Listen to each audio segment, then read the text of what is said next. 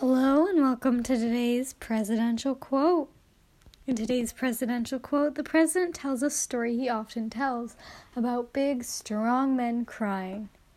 Today's presidential quote is, and many of them never cried in their life, including when they were born. And they were crying.